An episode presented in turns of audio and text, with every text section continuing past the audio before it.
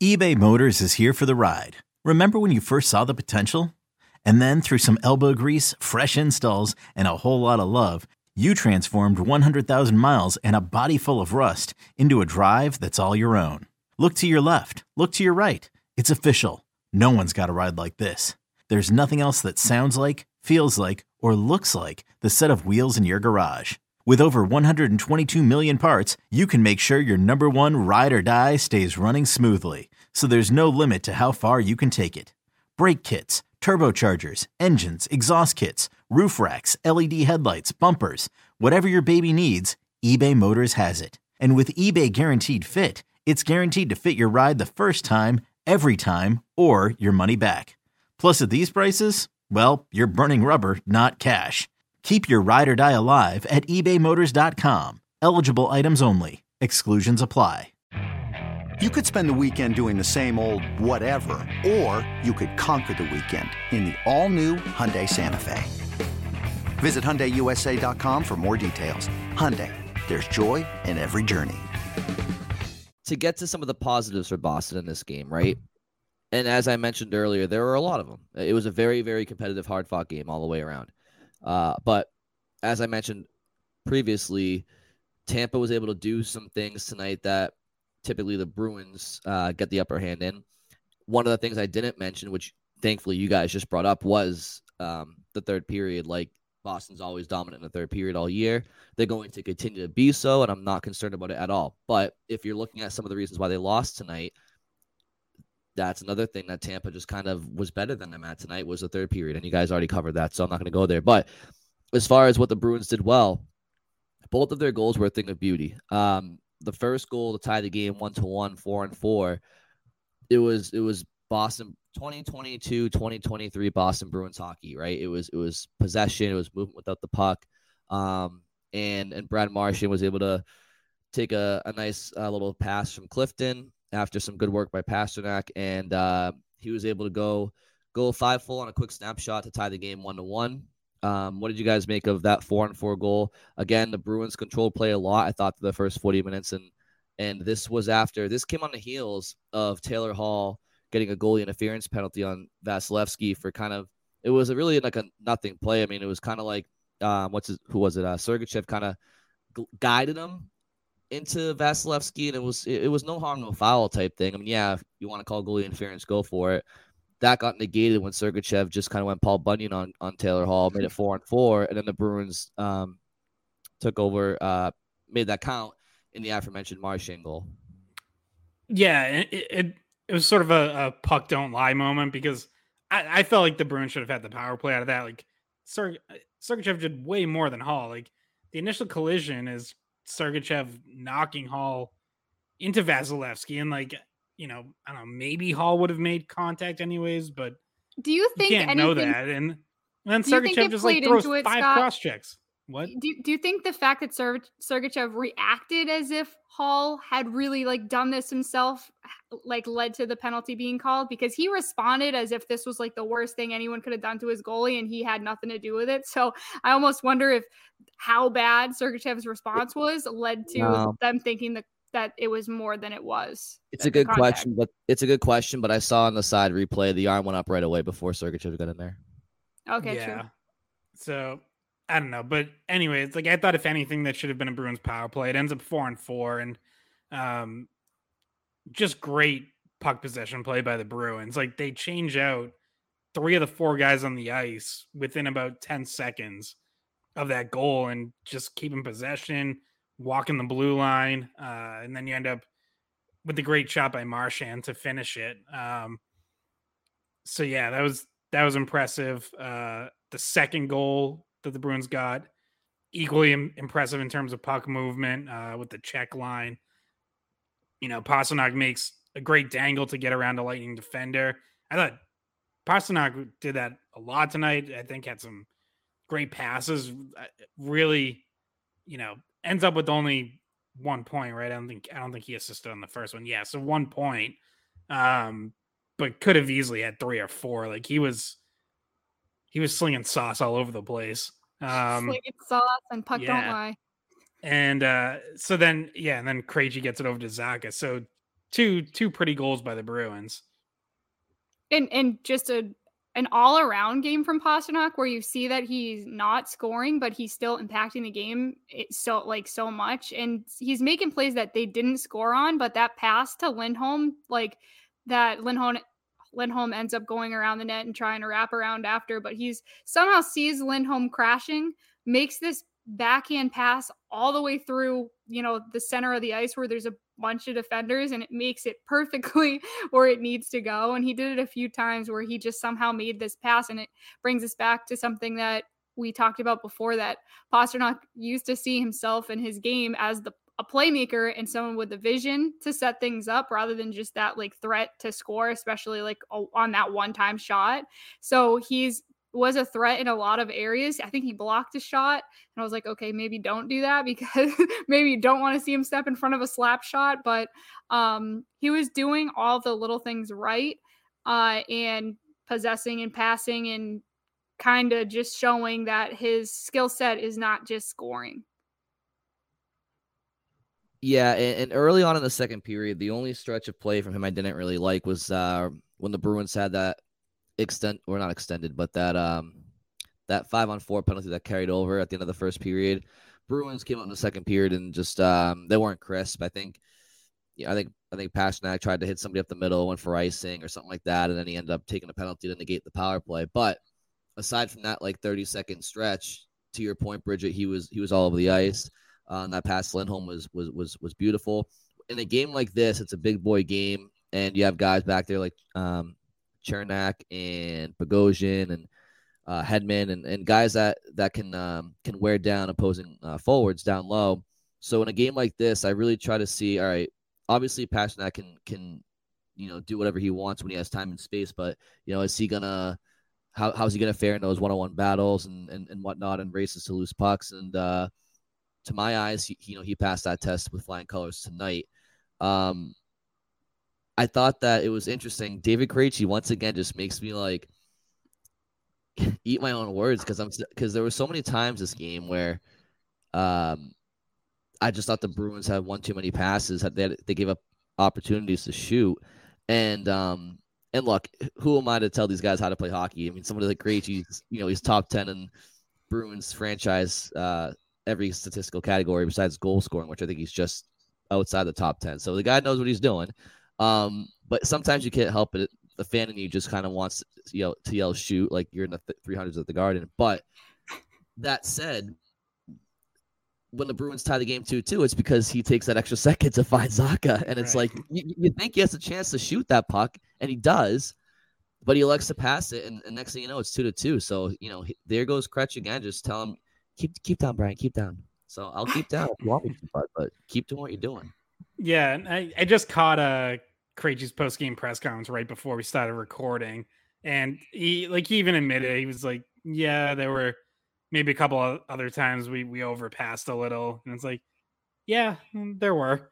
You know, there was the the the one in particular where Pastrnak gets it to him, and he has a shooting lane, but he tries to get it over to Hall instead, and the defender was already shading over to Hall, so it's like they were giving you the shot, and you know he just he just didn't take it, and you live with it. He, I, think he's gotten better at that over the course of his career of taking shots when they're there, but every now and then that uh, you know die hard pass first instinct that he has uh, will will come back to bite him, and like you know to your point, it's like he's he's awesome. He knows what he's doing. 95 times out of 100 he's going to do the right thing. But, you know, when he when he does pass on the shot like and it's there, it's it it's frustrating. Um you know, obviously and it's like it's almost a running joke. Like Pastrnak even joked about that early this season when he he made a comment of like, well, we know Krejci's not going to shoot, so someone has to type thing. So, um yeah, you know, I think Craig will probably watch a video on that and be like, "Yeah, okay, I should have shot that." I, I think it should have been fairly obvious, like two seconds after he made the pass. That, oh, wait a minute. yeah. Well, if and, you watch, yeah. Sorry, Bridgette. What were you saying? No, no, go ahead because I was going to change the subject. um. Well, if you watch that play as well, like I, we're all talking about that second period, um, play, I think, down the other end where he had a chance to shoot in the slot. If you do watch that replay, if he wanted to shoot that puck, he would have had to have done it like right away because as a righty, he got to a point where he turned so much that he wouldn't have much power behind it. It would be kind of a little bit of a flimsy snapshot, if anything. And I think that in his mind, he was like, I'd rather dish this than not get a lot behind a shot. If you watch the replay, you'll you'll know, you'll see what I'm talking about. His his body was kind of um, a little too tilted at that point, but I digress. Uh, what did you want to bring up, Bridgette? Um, so this was we had something we mentioned could happen a few podcasts ago, and ever since DeBrusk has been out, we were talking about maybe Taylor Hall could go to the first line, but that it was kind of unconventional and maybe not the best thing to do because he would have to play his offside on the right wing, and he would, you know, he hasn't played. We don't know the last time he's played on the right side, um, because you're gonna leave Marchand left, Bergeron center, and so you take him off the third line and he goes up with um, Marchand and Bergeron. How do you think he played in that role? I so I thought it was a other than that one good drive to the net where you know he gets called for goal interference. That was a fairly quiet game for Taylor Hall, and I don't know that it's necessarily related to the switch versus just being kind of a quiet game for him in general. Um, there weren't any instances that I noticed of like him looking awkward out there playing right wing. And, um, you know, the, and both him and Marchand said before the game, like, it was going to be pretty interchangeable. Like, sure, they'll left, they'll line up Marchand left, Hall right. But then, you know, if someone's higher up on the forecheck and they're on the other side of the ice, they'll just switch. If someone comes back first, you know, they'll just track the play to whatever side of the ice it goes. Like, you know, they, I think they were both fine with you know, what we're going to end up where we end up. We don't have to just stay on our wings. So, and I think you saw that play out a few times. So I don't think that, you know, the move to the right side is why he had a quieter night. I just thought it was, you know, kind of obviously the last couple games had been really good for him. And this was a little bit more of what we had seen in, in the few weeks prior where, you know, you, he's just not quite as involved as you want him to be. Uh, I, I would say that if I'm Jim Montgomery, I I'm gonna give him another opportunity. I, I don't I don't see the harm in allowing them. Uh, it's to take one game and and and just shut down the option. I think is silly. I think it's stubborn. Uh, because on one hand, I, I'm with Scott. I definitely thought that it was a quiet night for Hall. I didn't think that line was all too dangerous, five on five. I don't know if the scoring chances back me up there or high danger scoring chances, but it was it wasn't a, a phenomenal game. If you only had yeah, one opportunity, sorry, Scott. Yep. As a line, they had four scoring chances, one high danger. Okay, yeah, that, that kind of bears out. So if he only had one chance, one opportunity to seize everything he ever wanted, um, I don't think he captured it. But I do, I do think that uh, all right, podcast is over. I, I do. Think, I do think they have the. I got the beanie on too, so I feel like I'm. but uh, I, I do think you just give him another chance and see, see what happens. I, I, don't see why you would rush him off that. Um, now maybe you put him back in the third line or some or down the lineup because you didn't think the third line was great tonight. Um, but I think you go with another another game or two with him uh, with on that top line.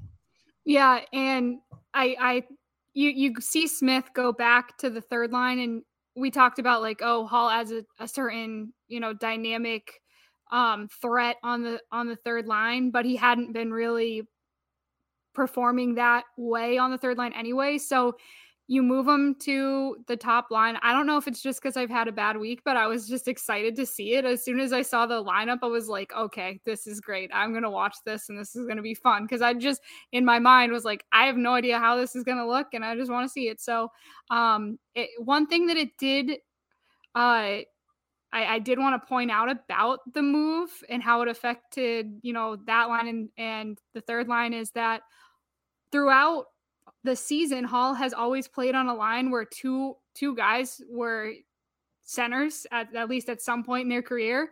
And I can't remember the last time Taylor Hall, I've seen Taylor Hall, maybe he, maybe once this season. I don't know how many times he's taken a face off this season, but he took one uh, in this game.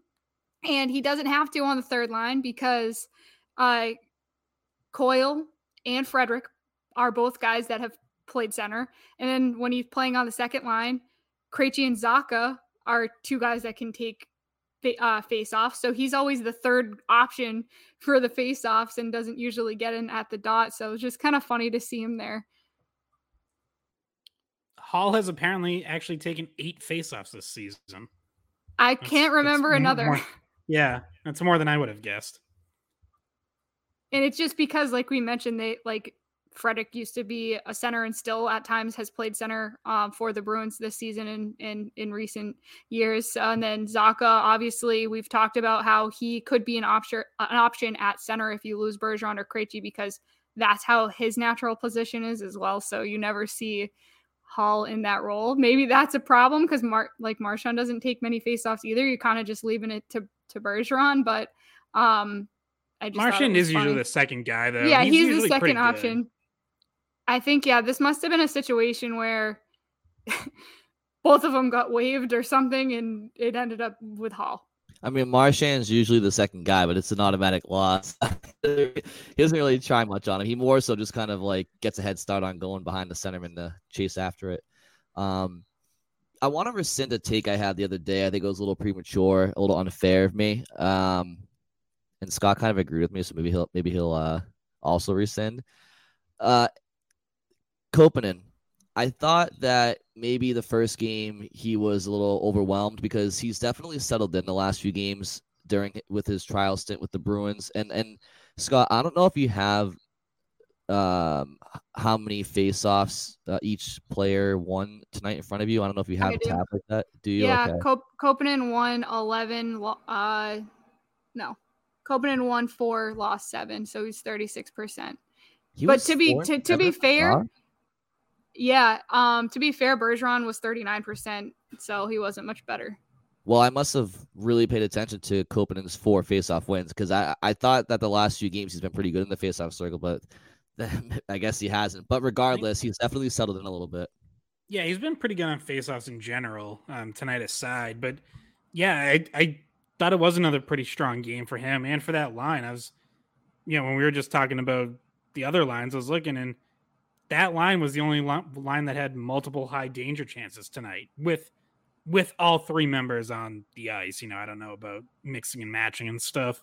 Um, but the other three lines all only had one each, and the Foligno, Copen, and Greer line had three. So, um, and it it kind of felt like that. Like they had some good offensive zone shifts. I thought, uh, especially in the second period, like, um, and and even like early in the third, like when there were some lulls in, in the Bruins uh, kind of offensive opportunities, they were able to at least generate some momentum by getting down the offensive zone and, and keeping some possession there. So, um, yeah, it, Koppanen has not looked overwhelmed, and obviously this is a, you know, this is the probably the biggest test yet facing a team like Tampa, and especially that decor. Like, um, you know, you want to see how he holds up against that, and I thought he thought he more than held his own. So that's you know, it's a tough situation for Montgomery, right? Because like they call up Mark McLaughlin and bring him on this road trip, and